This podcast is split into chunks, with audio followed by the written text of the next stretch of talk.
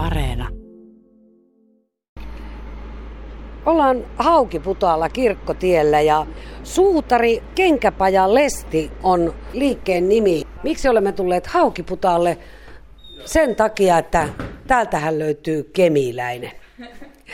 Virve Mäkikangas, tuore suutari-yrittäjä. Olet ehtinyt tehdä elämässäsi vaikka mitä, vaikka 50 ei ole vielä täynnä. Kerropa vähän näistä ammatillisista vaiheistasi. Mistä minä aloittaisin? No tietenkin se, että urheiluhierojahan mä oon ollut pitkään, että se on se minun unelma-ammatti, että sitähän mä olisin halunnut tehdä, mutta siihen tuli muutama muuttuja ja täytyy ruveta miettimään sitten uutta ammattia. Että vartija tuli sitten ja, ja siinäkin tuli vähän sit ongelmia, että ei tääkään, että, että tuota, kyllä nyt on niin jotain muuta keksittävää, että ei sovi, sovi minulle eikä ole sen väärti, että uhrasi henkeäni sen vuoksi. No sitten tosiaan niin tämä suutarihomma oli semmoinen, mikä, mikä tuli mieleen siinä ja itse asiassa johdannaisena siitä, että kun oli niin anatomia hallussa, niin rupesin miettimään, että pohjallisten tekeminen, eli yksilölliset ja pohjalliset niin kenkiin asiakkaille ja kankaan päästä sitten löytyi semmoinen paikka, mistä pystyy opiskelemaan sitten tätä pohjallisten tekoa, että sitten siinä oli meillä hirveän hyvä opettaja Saksasta. Hän sitten perehdytti niin kuin ihan tämmöisen reunuskengän tekemisen perinteisillä menetelmillä myös. Et meidän niin kuin linja oli kankaan päässä niin kuin ortopedinen suutari, mikä, mitä ei niin kuin oikeastaan Suomessa, ei semmoista ole ammattia. Et siinä on niin kuin korjaavat suutarit sitten erikseen ja sitten oli niin kuin meidän niin sanottu ortopedinen puoli. Siinä sitten tosiaan opeteltiin kengän tekoa ja pohjallisen tekoa ja sehän vei sitten mennessä. Puhutaan tarkemmin tuosta ortopedisesta työstä, suutarin työstä vähän myöhemmin, mutta sinun nimesi on varmasti monelle merilappilaiselle tuttu nimenomaan noista valmentajan ja hierojan ajoilta, eli painonnosto on ollut se sinun lajisi, jossa olet tehnyt kovasti valmennustyötäkin. Joo, kyllä, kyllä se oli tosiaan, kyllähän mä pitkään pyörin, että kuntosaleilla varmasti ihmiset muistaa, et, ja itsekin oli aktiivinen masternostaja. Et katsotaan palaanko vielä valmispuolelle, että kyllä se kiinnostaa. Ihmisten parissa on mukava touhuta. Ilmeisesti siinä oli vähän tämmöisiä terveydellisiä syitä takana, minkä vuoksi sitten noista urheiluhierojan hommista joudut jättäytymään pois samaten kuin siitä mainitsemastasi vartijan työstä. Tosiaan mulla sattui semmoinen työtapaturma, eli kiinniottotilanteessa käsi meni. Se oli vielä oikea käsi. Leikattiin kolme kertaa ja ensin näytti, että ei tule enää niin kuin kättä, että ei, ei niin kuin toimi. Ja sillä tehtiin sitten korjausliikkeet siihen, että saatiin käsi toimia. Ja nythän toi pelaa, että on, onneksi korjattiin, että nyt pystyy tekemään sitten kuitenkin työtä, ettei sitten tullut pysyvää vammaa sillä tavalla siitä. Mutta joo, se oli se vartijahomma, että sitten tuli semmoinen tilanne, että toki sen tapaturman jälkeen mä vielä tein vartijan hommaa Keski-Suomessa. Siellä oli sitten se, semmoinen tilanne, että poistin liikkeestä sellaisen ihmisen, joka teki puukotuksen sitten myöhemmin, niin se pisti miettimään, että onko se pakko olla tämmöisessä työssä, että se olisi ihan hyvin voinut olla minäkin siinä kohteena. Että, että sitten tein päätökset, ei enää sitä työtä ja se tosiaan johdatti minut sitten kankaan päähän. Oli tavallaan semmoinen piste, että piti hakea uusi suunta elämälle.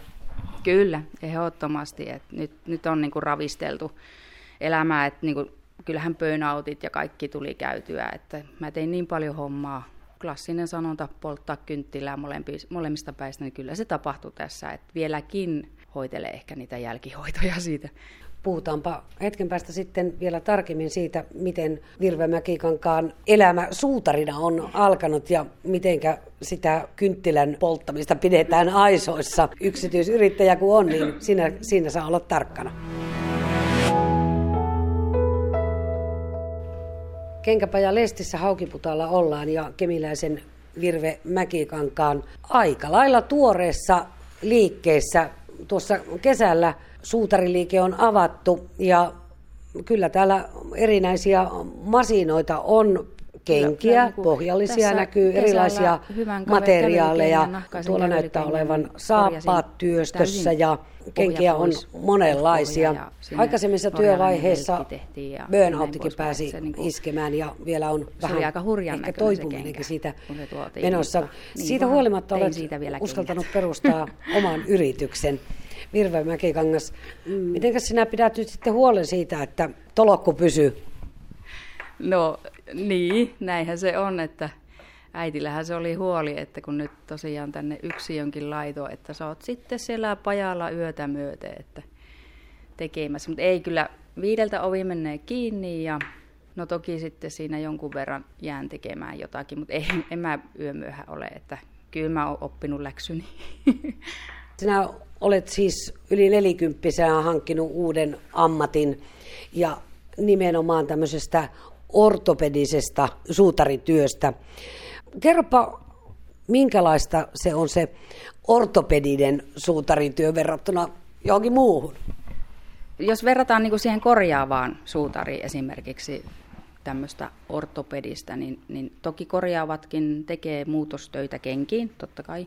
Mutta tuota, sitten justiinsa tämä, että, että saadaan niin kuin pohjallisten tekeminen, että yksilölliset pohjalliset. Ja sitten myös se, että diabeetikkoille suunnattua jalkinetta, että, että se, se oli meille niin kuin semmoinen koulutuksessa, että opetettiin, miten tehdään diabeetikolle jalkine.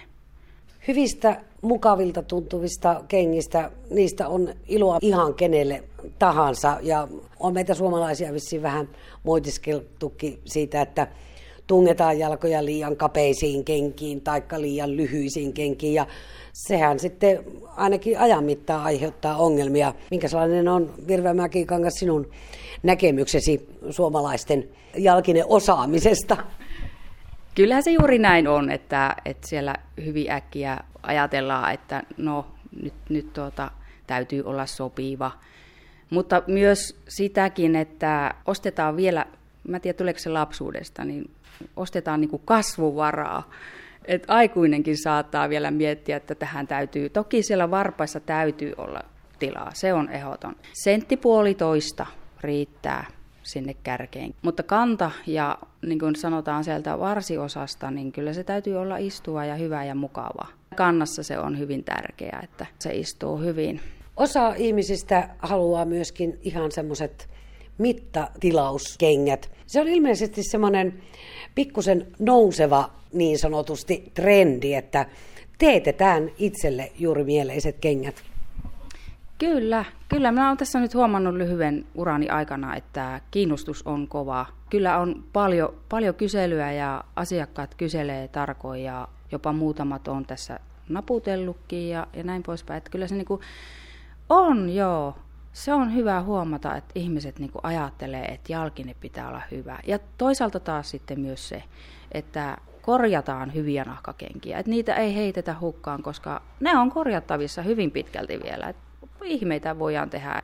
Suutariliikkeiden liiton puheenjohtaja, suutarimestari Ville Hasala sanoi omaksi ohjenuorakseen, kun kysyin, että minkälainen kenkä kannattaa korjata, niin hän oli sitä mieltä, että jos asiakas tykkää siitä kengästä, se on asiakkaalle hyvä se kenkä, niin silloin se kannattaa korjata.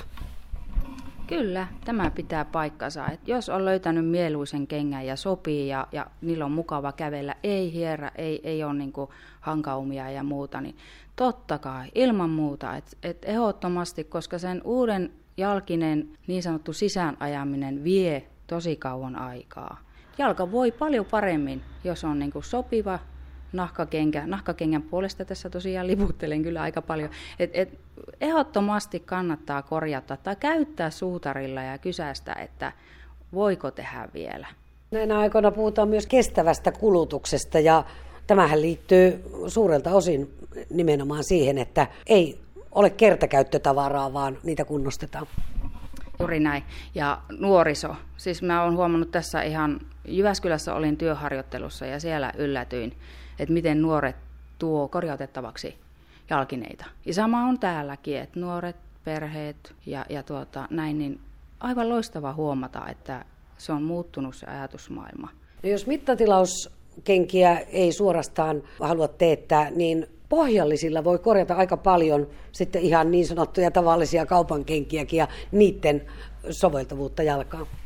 Joo, näin juuri. Eli pohjallinenhan tehdään siihen kenkään, mihin, mihin niin asiakas haluaa. Eli se juuri istuu sitten siihen, siihen jalkineeseen. Itse oikeastaan lähdin siitä miettimään aikanani hierojan työssä, kun seurasin urheilijoiden ja toki ihan normiasiakkaiden jalkoja, että miten, miten niin voisi muuttaa ja mitä näille voisi tehdä, että saataisiin niin helpommin korjattua sitä virheasentoa ja, ja lähettyä niin kuin parempaan suuntaan siinä. Ja, ja tämä tuli sitten tosiaan niin kuin hirveän hyvään saumaan sitten tämä oma koulutus ja, ja tuota, innostun siitä. Ja se on kerta kaikkiaan esimerkiksi reenikenkäähän voit teetättää sitten useampaankin, niin kuin muutenkin kävelykenkiin, mutta, mutta kyllä niin kuin nostokengässä esimerkiksi niin voi saada, saada sieltä liikapronaatiota pois, että korjataan sillä tavalla, saadaan niin kuin nostokin oike- kohdennettua oikeaan suuntaan.